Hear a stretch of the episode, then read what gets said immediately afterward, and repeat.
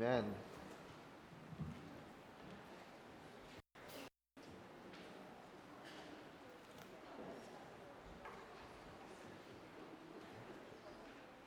Indeed, the faithfulness of God. Do it again, Lord.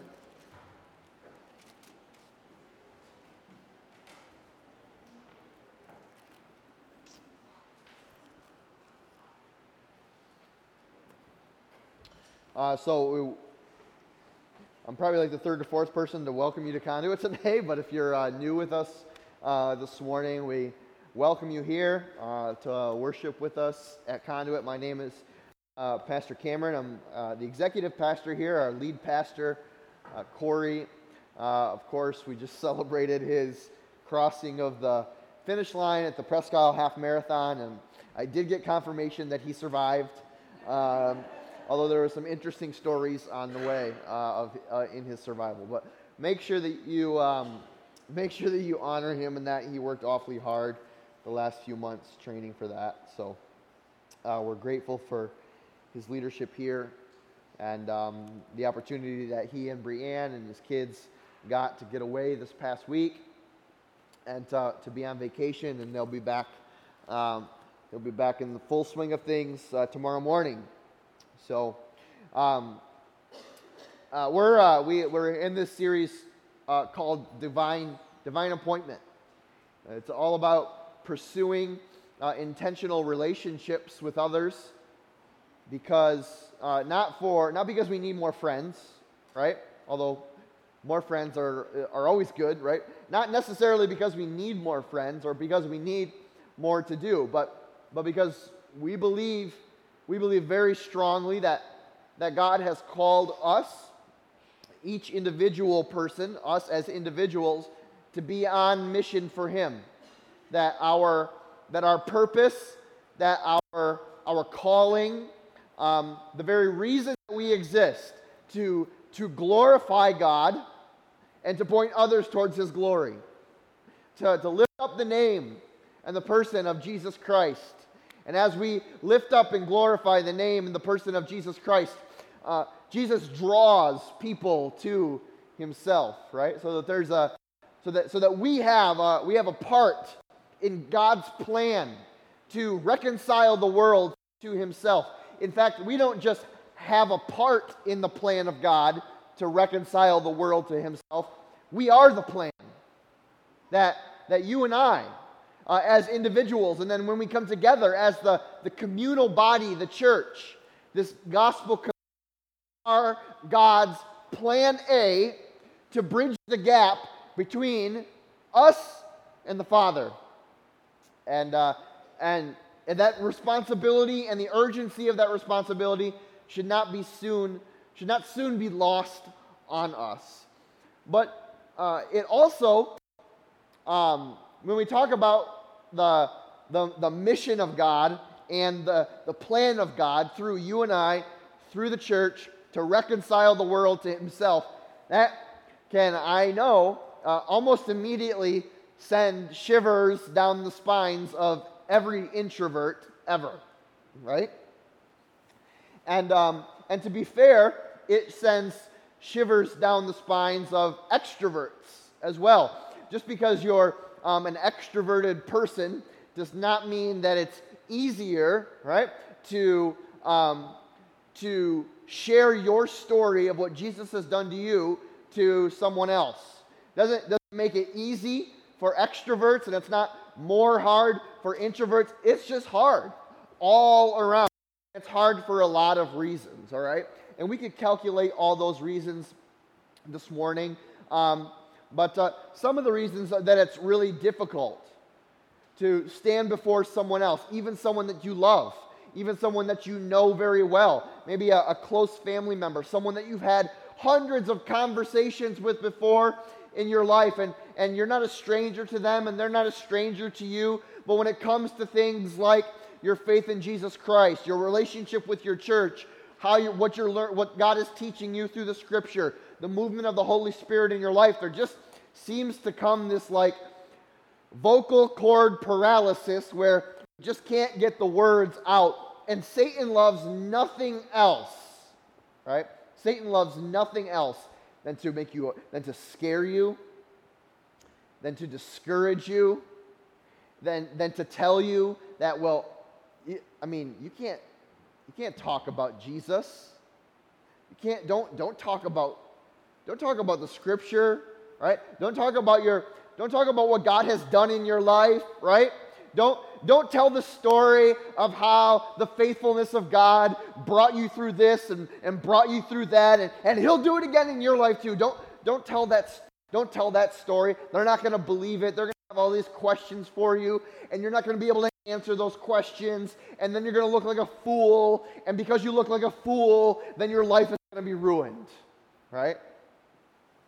And we, we do, we, we build up this narrative in our minds and we allow the enemy to fuel the fire of that fear narrative to the point where we just keep our lips closed and we leave all of the sharing about Jesus stuff to the spiritual professionals, right? That's what I pay you for, Pastor. I'm just going to bring all these people to your feet and, and you're going to share all of this godly wisdom with them. And I'll tell you what, listen, if your plan A is your pastor, it's a plan, right? If your plan A is that your pastor would save your neighbor, that your pastor would save your friends, that your pastor would save your kids, bad plan. Bad plan. You are plan A.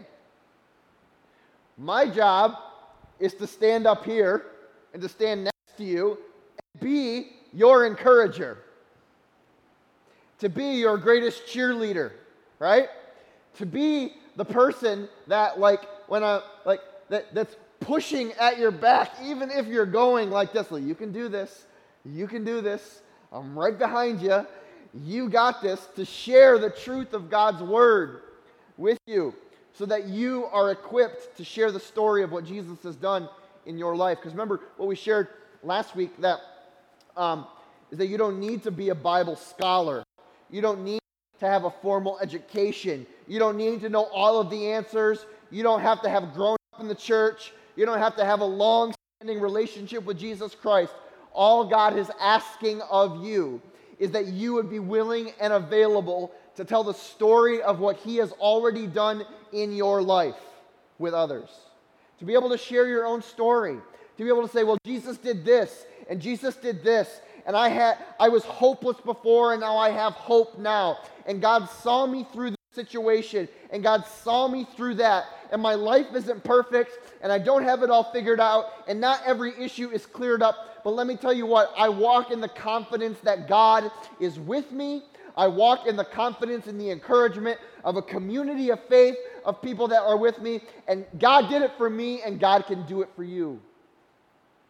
And you know what I found is that conversations with other people, especially those who are who, who will who will willingly instigate questions of faith in conversations like that, is that when you go from like the argumentative, well, like, well, I have a proof here, and I have a proof here, and I have a proof here, to just sharing the story of like, hey man, I was this and now I am this, there's no argument for that. Right? It's like the man that was born blind from John chapter 8. Right?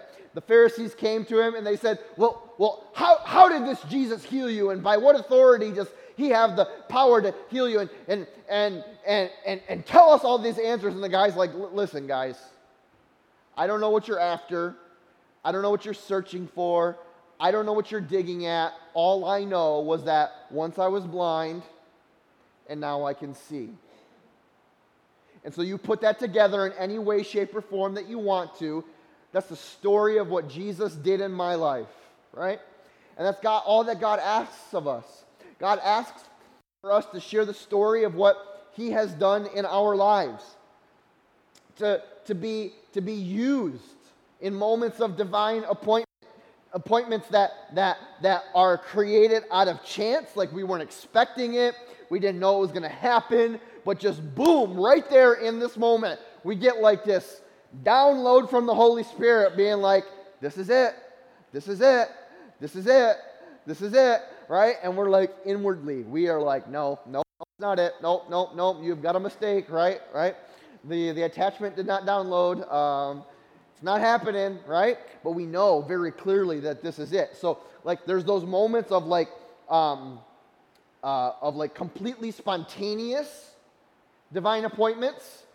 And then there is the completely manufactured, planned, we've put a lot of work into creating divine appointments, like a summer kickoff event, or a Northside feeding program, or a food truck Friday, or an I Am Loved week, or a laundry day, or a smoothie and snow cones during um, Comedy Center week here this summer, where, yes, we, without unapologetically, without any question, will create moments where there are divine appointments.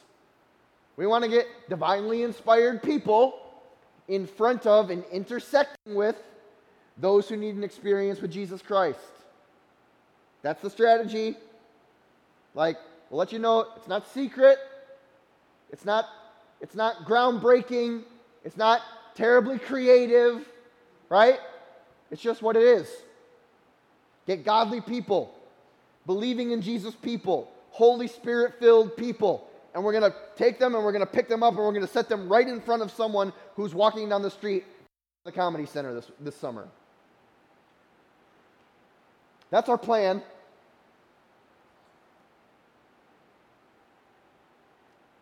And, and sometimes that's lost on us, right? We're con- yeah, I go to Conduit. We do all kinds of great things and great events and have a lot of fun and we laugh a lot and we have a food truck and, and we have a ton of fun. And it's so true. We, we have a ton of fun. We have a ton of fun. But listen, the fun is not the point, right? The fun is the manufacturing of a divine appointment, of a moment where you, conduits, have an opportunity to connect and share the story of what Jesus has done in your life with others. That's what we want. See, the thing is, is I, I, I really believe um, that that every single person, every single person wants to respond to moments of a divine appointment.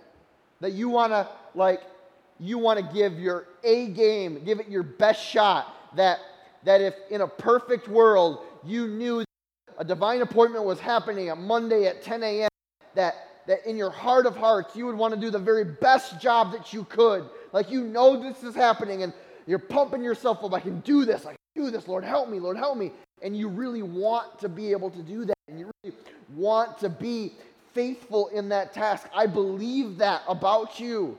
I believe that you want to, to, to experience the, the, the joy of seeing the, the, the dots connect for a person when they finally grab onto hope in Jesus Christ.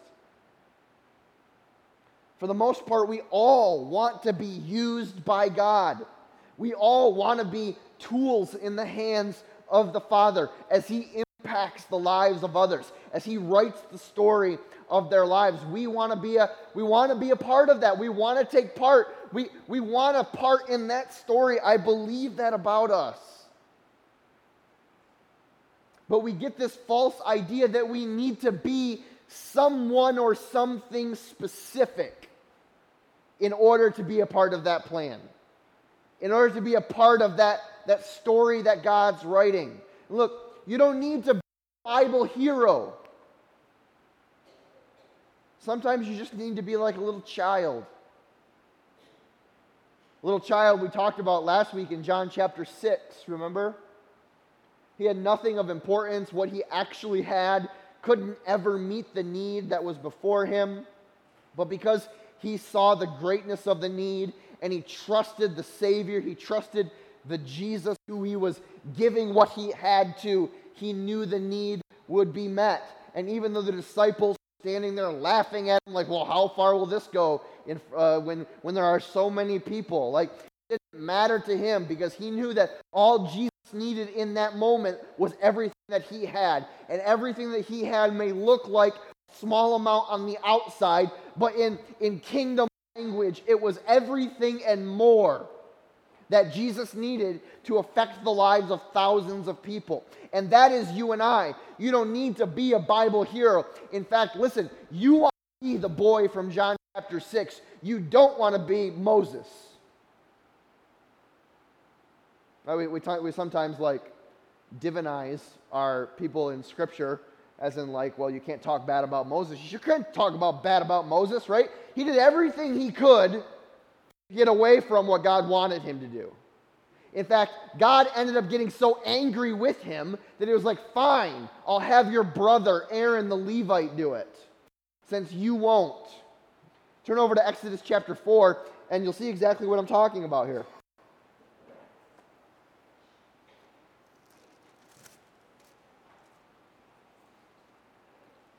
Exodus chapter 3, I'm sorry, starting at 3. So this is the whole like burning bush uh, scenario, right? And and Moses is in the wilderness and he comes upon this burning bush, and um, and God was like, um, I've seen the misery of my people in Israel, and I want you to go to Pharaoh and demand that he let the people go, right? Um, and I want, yeah, I want you to do this, Moses. Just go. You, you just go and tell, tell Pharaoh these things.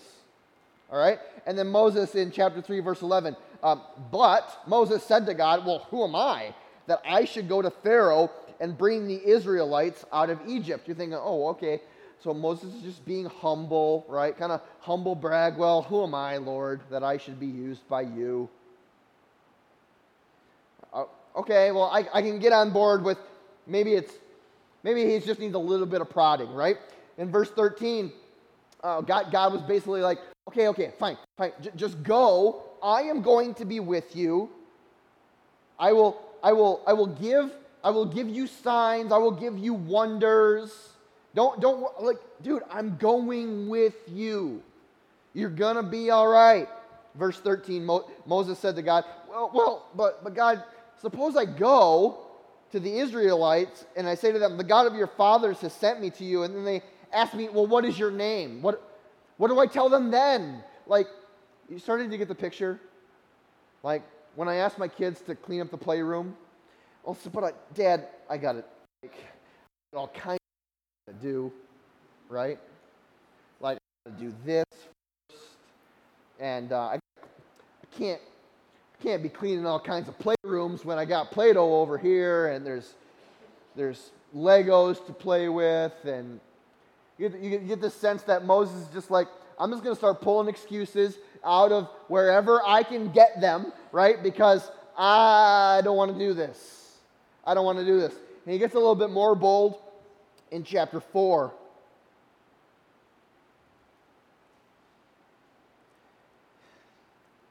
God tells him again at the end of chapter 3 Go, you're going to plunder the Egyptians. I'm going to make them favorably disposed towards you. They're going to give you all kinds of riches as you're leaving the land? Moses answered, chapter 4, verse 1 What if they do not believe me? What if they don't listen to me? What if they say, The Lord did not appear to you? I'll look like a fool, right?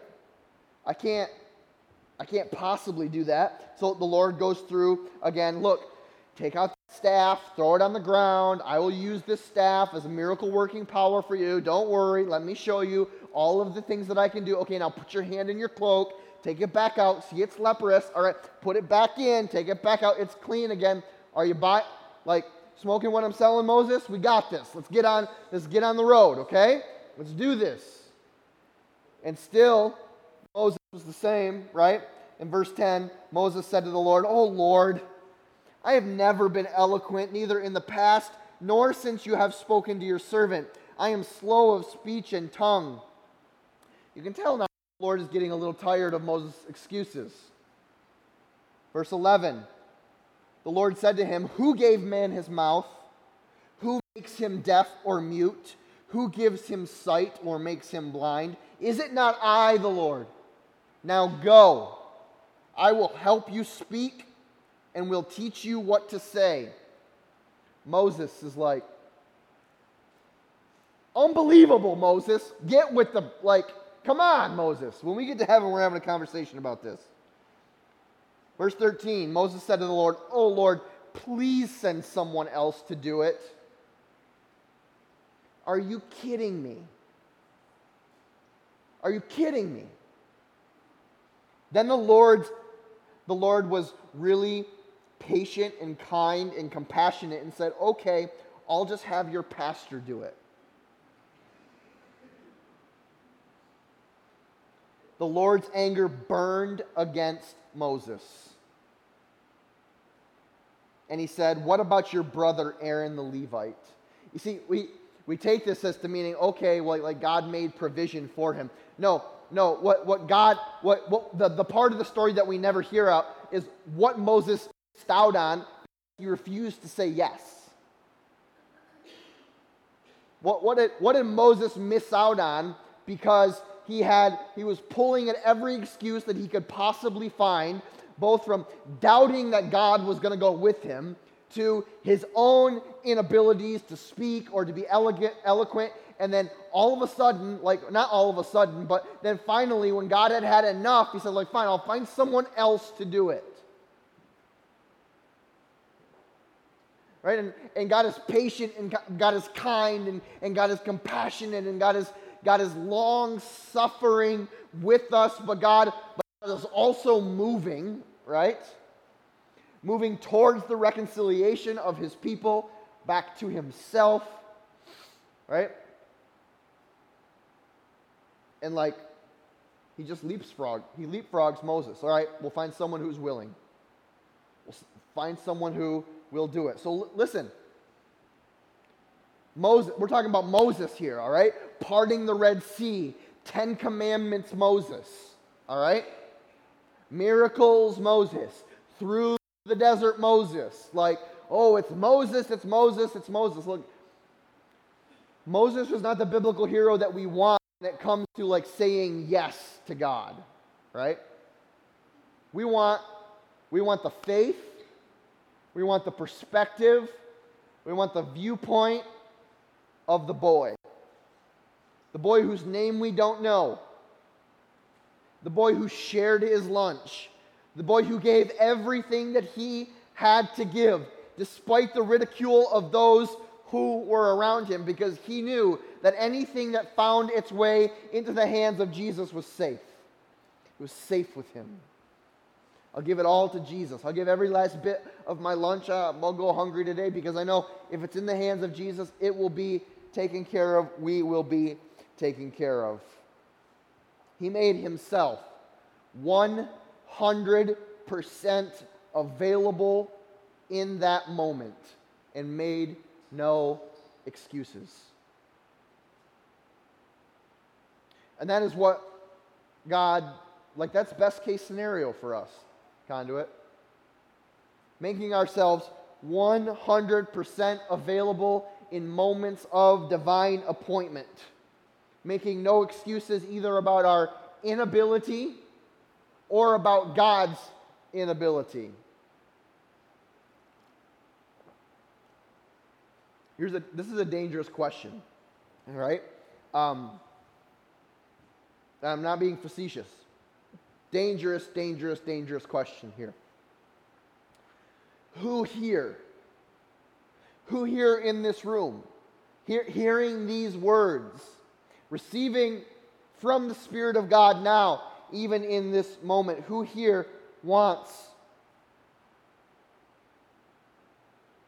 wants to have within themselves a, a no excuses attitude towards being used by God in the life of someone else? Well, some hands are raised. Like I, that was a that was a it was a rhetorical question. But if you want to raise your hands, that's fine with me, right? That's great. That's it's amazing. But understand the danger of the question. Okay. Understand the danger of the question that says, Lord, I will I don't want to make any excuses. I don't want to have any questions. I want to be I want to be 100% available. And, and when a moment of divine appointment hits my proverbial doorstep, I want to be ready to rock and roll at that moment, even if I'm scared to death. Lord, make it so in my life. And if you and if you're like, yeah, Lord, make it so in my life, you better like buckle the seatbelt, bro. Okay? Because you will be inundated with the voice of the Holy Spirit saying, This is a divine appointment. This is a divine appointment. This is a divine appointment.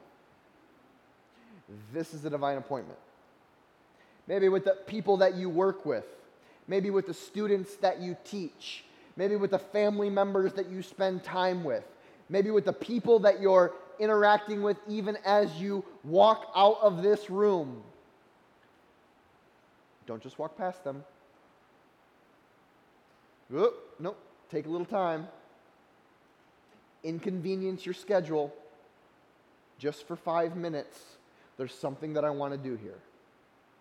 There's something that I want to do there. Don't rush through this one. Listen. Receive. Give. And when we say yes to the Lord, to be, to be willing and able, 100% available for God, divine, to be divine appoint, for those divine appointments, uh, He answers.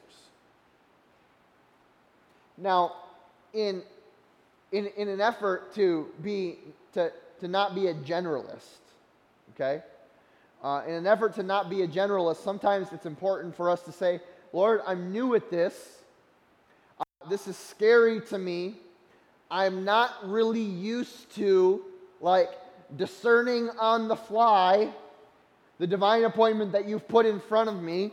So could you help me out a little bit here? right? Little bit of extra grace, little bit of extra like buzzers going off, ding, ding, ding, ding, ding, okay?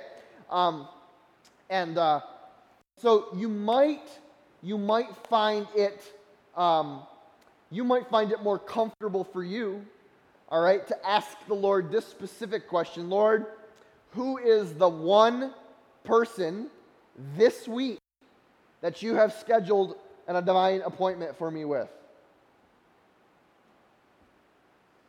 Who's that one person? Now, what I find is very rarely are our divine appointments people that we don't know, right? That are just like walking down the street and like, whoa, okay, here we go. What I find is that when, when we make ourselves willing and able to hear the voice of the Holy Spirit um, on behalf of others or on behalf of who God has scheduled a divine appointment for us with um, that, that we almost all immediately uh, have someone in mind. We almost all, like, without much difficulty at all, like someone comes like sc- like screaming into our mind, and it's usually the person that we're like, oh, no anyone but them. Anyone. Because you know, you know why we get that feeling? It's because if it was easy with that person, we would have done it already, right? Like if, if that person was easy to deal with, easy to talk to, really susceptible to the things of the Lord, really searching and seeking and drawing out of us all these spiritual questions, right? We would have done it already. We would have. But the reality is that the person that the Lord is bringing to your mind right now is likely a person that you have no idea how you're going to approach this conversation. You have no idea what form it's going to take. Listen, here's, here's the, the amazing thing. You don't, you don't have to have an idea. You don't have to have a plan, so to speak. You have to be the boy that's, that's willing. You have to be the boy that's like, hey, lunch, here you go, okay? You just have to be willing. So I want to read out of 1 Samuel this morning because Samuel is like this guy who um, really important in the life of Israel, really important in the life of King Saul, really important in the life of King David, right? But he's an awesome example of, of a guy who's like just coming into his own on hearing the Lord. All right? He doesn't get it right at the beginning. Okay? But his, his example is one where it's like, yeah, you know, um, I want to be Samuel. I want to have the spirit of Samuel. Like when when when the Lord is like moving me towards a divine appointment, or when I know I'm going to spend all day um, all day Saturday doing laundry for people at over at uh, Papa Joe's over at Conduit North, or I'm going to spend a, a Friday on the food truck, or I'm going to spend my time Monday at the condo at the Northside feeding program, or Wednesday at the feeding program. Like, uh, I know I'm moving that way, and uh, I, I, I don't know what's going to make of it, but Lord, give me the spirit of Samuel. Here. 1 Samuel chapter 3. Awesome, awesome story, okay? Should give us so much encouragement for our own walk with the Lord. The boy Samuel ministered before the Lord under Eli In those days, the word of the Lord was rare, and there were not many visions. One night, Eli, whose eyes were becoming so weak that he could barely see, was lying down in his usual place. And the lamp of God had not yet gone out, and Samuel was lying down in the temple of the Lord where the ark of God was. And then the Lord, the Lord called Samuel. Right? Listen. It's like put your place in, put, put yourself in Samuel's shoes. Divine appointment comes screeching your way, right? And you're like, here. And you're like, this is a kind of a conversation's going a little strange, right? The Lord calls to Samuel. Samuel answered, Here I am. And he ran to Eli. and he said, Here I am, you called me. Now, now Samuel is like but Eli said, I did not call. Go back and lie down. So he went down. So, so Samuel is not used to hearing the voice of the Lord, right? He's not, he's not been in this pattern of like hearing from the Lord, like, oh, that's the voice of the Lord. He wants me to do X, Y, and Z, right? So like when he when we come to, to, a, to a moment where like God has scheduled a divine appointment for me and this other person, right? And the Holy Spirit is like making buzzers and bells and sirens going off in my in my uh, in my head, right? And I'm just thinking, well, this is a really nice conversation. This person is so nice, or they're having a little bit of problems in their life, but they seem like decent people. I hope I see you again. Like, nice to see you. Uh, take care. You know, and, and like we don't totally get it, right? It's just not it's like not clicking immediately for us, right? But Eli said, um, I did not call. Go back and lie down. Verse 6 again, the Lord called, Samuel. And Samuel got up and went to Eli and said, Here I am. You called me. My son, Eli said, I did not call you. Go back and lie down. Now, listen, verse 7. Now, Samuel did not yet know the Lord. The word of the Lord had not yet been revealed to him. Verse 8. The Lord called Samuel a third time. Samuel got up and went to Eli and said, Here I am, you called me. Then Eli realized that the Lord was calling the boy. And so Eli told Samuel, Go and lie down, and if he calls you, say, right here, Spirit of Samuel, Speak, Lord, for your servant is listening. Speak, Lord, for your servant is listening. So Samuel went and lay down in his place, and the Lord came and stood there calling as at the other time, Samuel, Samuel. And then Samuel said, Speak, Lord, for your servant is listening. And then God begins to speak to him about what his plan for Samuel's life is, especially in um, as it pertains to the nation of Israel. There's some interesting things here that we can learn. We can talk about Samuel a whole lot.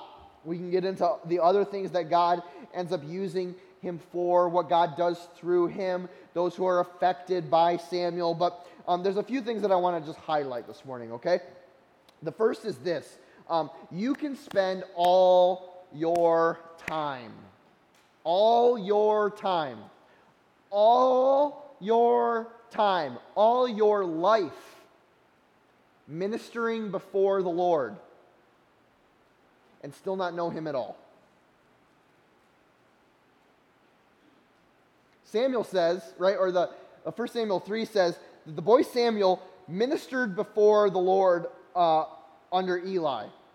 That, that he was, he slept in the temple next to the Ark of the Covenant.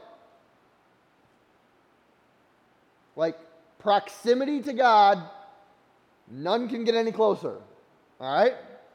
It was his, it was his job to serve, to minister under Eli, right? Who was a prophet at the time, who was a priest at the time, who God was moving on out the door.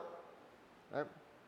You can spend all of your time right in the midst of the presence of God and still have no idea whatsoever um, what He's trying to do in your life, no, no like recognition or familiarity with his voice, no, no, no ability to, to know when he is calling you. Proximity, proximity to God does not equal intimacy with God.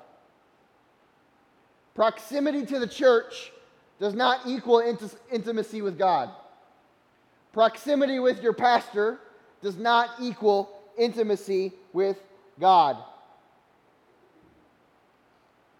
You can spend all of your time ministering before the Lord and still not know Him or His voice. And listen, here at Conduit, we, have gone over this already a little bit this morning. We are, we are unapologetically missional here.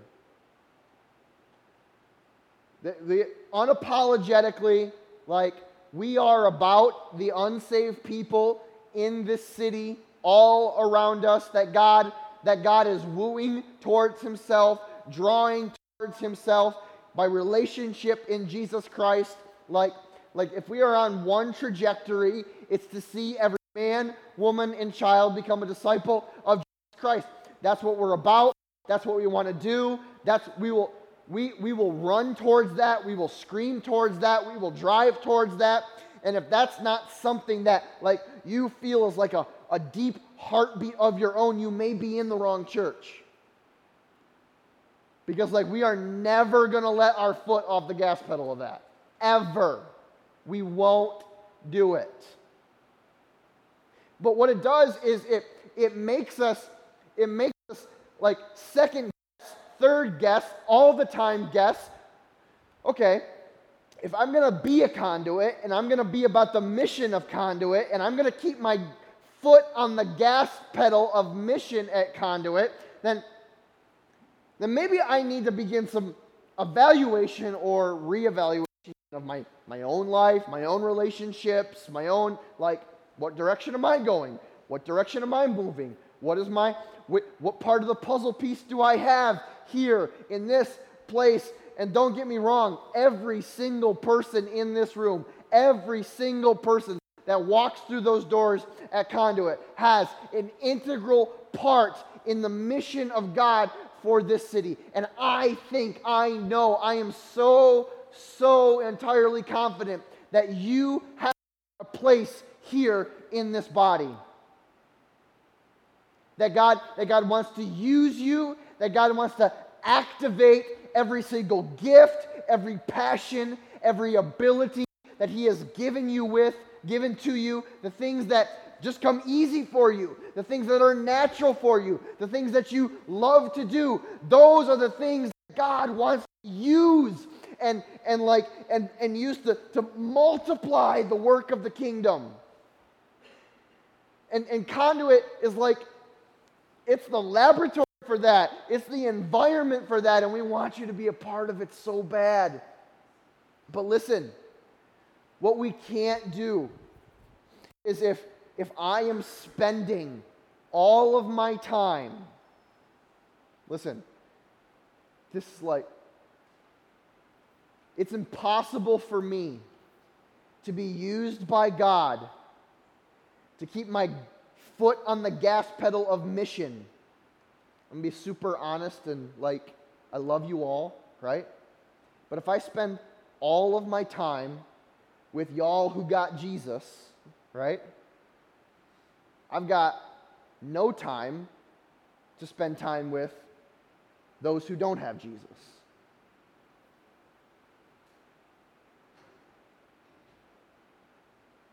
And I would give every last cent that I have, I would, for anyone in this room, I would give you my life. I would give you anything that I own, anything that I have.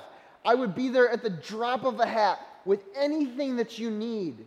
I love you more than you can even. Um, um, um, I lose, when you are hurting, I lose sleep. And that's, I'm not joking. When, when you feel pain, I feel pain. I could not love you any more. I could not. But listen, if we spend all of our time with each other, then we never allow the opportunity for intentional divine appointment. We never allow the opportunity for to, to intersect the lives of someone who, who needs to know Jesus. This is not a club. This is an army. We have a, we have a, we have a mission to realize. Uh, in verses 1 through 8, Samuel, he, he, does, he does not recognize the voice of God calling to him. And so, so he, makes, he makes assumptions, right, that, that send him in the wrong direction. Well, it must be Eli calling to me. So he, he goes to he goes to Eli, and luckily Eli recognizes it um, and, and sets Samuel on a path of recognizing the voice of God calling to him. Um, I don't know why I looked at my watch. I've never, I haven't worn a watch in 10 years. Uh, so here, I'm going to end with this. Um, is that a lot of times we we have we have willingness to serve the Lord. We have willingness to be used by the Lord. We have we we want Lord, yes, make give me the spirit of Samuel. I want to be used. I want to hear your voice. I I, I want to know when you've when you've when you've arranged that moment, that appointment, that divine appointment, even if I gotta schedule it by getting involved in an event or something like that. Like I I want to be used, but Lord, you need to help me here. Like I need to know when it's you that that that is speaking to me and not Eli. Right? Let me let me know that that it's you that's speaking to me. Let me know the sound of your voice. Listen. Recognition of the voice of God comes with familiarity with the voice of God. If you want to know what the voice of God like, the voice of God is the Word of God. The voice of God is the Word of God. If you, I, I can make a, I can make a, a, a direct correlation, right? I've never heard the, uh, be, between these two things. I've never heard the Lord speak to me. I never read my Bible. Straight line between the two. Always. Like, and it's a really short distance, right? Direct correlation. The voice of God is the word of God. And when you familiarize yourself with the word of God, when you feast on the Word of God, when it becomes the, the daily bread that sustains your spiritual hunger, you will then begin to hear all the time, all the time, all the time the voice of the Lord speaking to you when the book is not open. And you will recognize it because you've spent time hearing it, right? We've used this analogy before, but, but there's, a, there's a reason that um, in a room of 100 kids, right, a mother can pick out the cry of her child above the noise of the room. Right? Because there is a, there is a, um, a, a primal connection. There is a, there is a deep intimacy. There is a, there is a familiarity that goes beyond the natural. And when we, when we familiarize ourselves and we spend time listening to the Lord has to say to us in His Word, Lord, I see, like, all right, I'm reading this, I'm reading the story of Samuel, and I'm and I'm seeing that, like, wow, Samuel is kind of just like me. Like, like the Lord speaks to him and he doesn't he doesn't get it at first. And he's confused, right? And and he thinks it's something else altogether, right? And but then he has someone who like puts his arm around him being like, "Okay, here's what's happening in your life. God is speaking to you. God wants to tell you something. Next time you hear that voice, say, Speak, Lord, your servant is listening. Like Eli, Eli uses wisdom, right? Knowledge, experience. He uses, he uses wisdom to point Samuel in the right direction, and it changes the trajectory of Samuel's life. A divine appointment. But we, we spend time seeing how God is moving, where God is moving, what God is saying. We see the, we see the character of God. We see the kindness of God. We see the compassion of God. We see the depth of his forgiveness. We see the depth of his love. We see the, we see the, the magnitude of his pursuit of us in Jesus Christ. We become familiar with what he is saying in his word. And so now our, our spirits are witnessing with his spirit. And every time his spirit talks to our spirit, we immediately recognize it like a parent recognizes the voice of their crying child. Speak, Lord, your servant is listening. Your servant is ready. And my prayer for you, my prayer for, um, my prayer for all of us is that in these moments where we either have a spontaneous divine appointment or where God, or, or where, we, where, where we take an intentional step to ensure that we're going to be in front of others, right? Intersecting with others, that we would be willing and able. I'm encouraged by what um, the end of chapter 3 in 1 Samuel says. It starts in verse 19, and he says, The Lord was with Samuel as he grew up. And then he says, uh, he says this about Samuel Samuel let none of his words fall to the ground.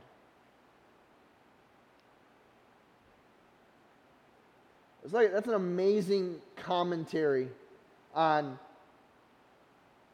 like the responsibility and ownership that Samuel took with the voice of God in his life from that moment on. It was like, like he refused to allow the words of God, he, he refused to drop the ball. right? He refused to drop the ball on what God was asking him to do. He refused to drop the ball on, on, uh, on God's mission for him. He let none of those words hit the ground. It's awesome, awesome way to say it, right? Like Samuel held everything and he carried it in faithfulness and he used it in faithfulness and he did it in faithfulness. Look, you are a Samuel people. You are a spirit of Samuel people. You've exhibited it before, exhibited it again, right? But but but I, I like I believe like we're, we're like climbing a mountain um of I guess you call it like effectiveness in seeing people come to Jesus. I know we are. Like I know like we're just like you you're this close.